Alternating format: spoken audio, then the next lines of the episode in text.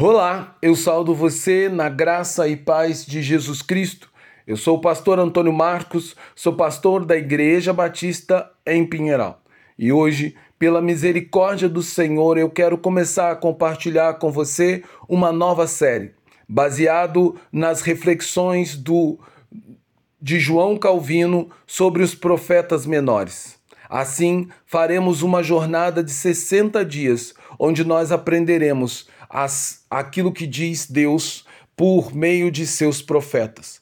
Assim, o tema de hoje é o Cordeiro Solitário, baseado em Oséias capítulo 4, verso 16, que diz: Como uma vaca rebelde se rebelou Israel. Será que o Senhor o apacenta como a um cordeiro em vasta campina? À luz da Bíblia, em especial do Salmo 23, sabemos que é peculiar as ovelhas estarem continuamente sob o cuidado do pastor. E se uma ovelha for obrigada à solidão, principalmente longe do pastor, seu balido denuncia o quanto é medrosa e ela fica como que à procura de seu pastor e do rebanho a qual ela passa a fazer parte.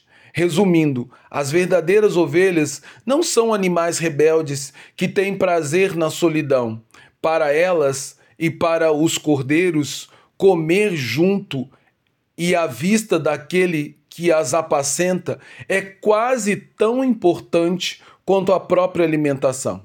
No entanto, parece haver aqui, nas palavras do profeta Oséias, uma mudança radical da cena, que causa grande impacto pois o profeta diz que os, os israelitas são como vacas indomáveis, pois são tão indissolutas, libertinas em suas ações, que não havia pastagem que bastasse a sua libertinagem.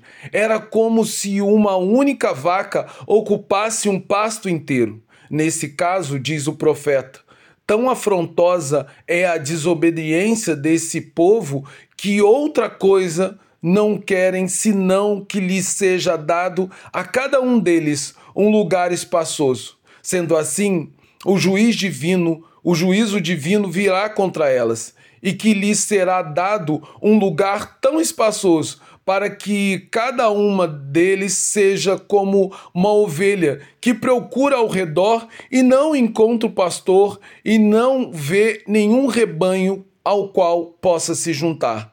Essas palavras me fazem lembrar daquela que foi a pior descrição do inferno que eu já ouvi. Ela dizia: o inferno é um lugar tão terrível que há uma completa ausência de Deus o que para quem é ovelha não existe um castigo pior.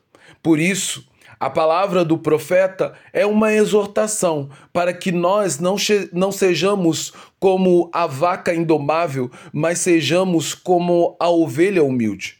Por isso, a minha oração nesse dia é que o Senhor nos conceda, na sua onipotência, à vista da, à vista da tua graça e misericórdia, que nos deu o privilégio de congregar na Sua Santa Igreja e nos cercar nos limites da tua palavra, mediante a qual edificamos e oferecemos o nosso verdadeiro nosso verdadeiro louvor e adoração à tua majestade. Também rogo, ó Deus, que conceda que permaneçamos contentes em obedecer a ti, ainda que Satanás tente de muitas maneiras nos arrastar para cá e para lá.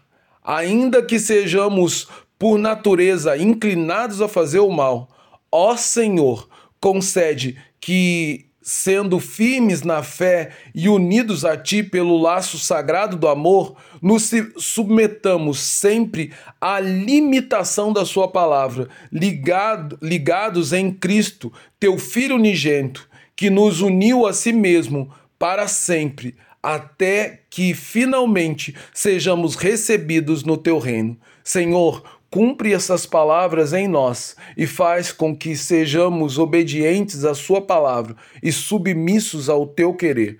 Que essa seja a, o desejo do meu coração, assim como o desejo daquele que me ouve. Em nome de Jesus Cristo. Amém.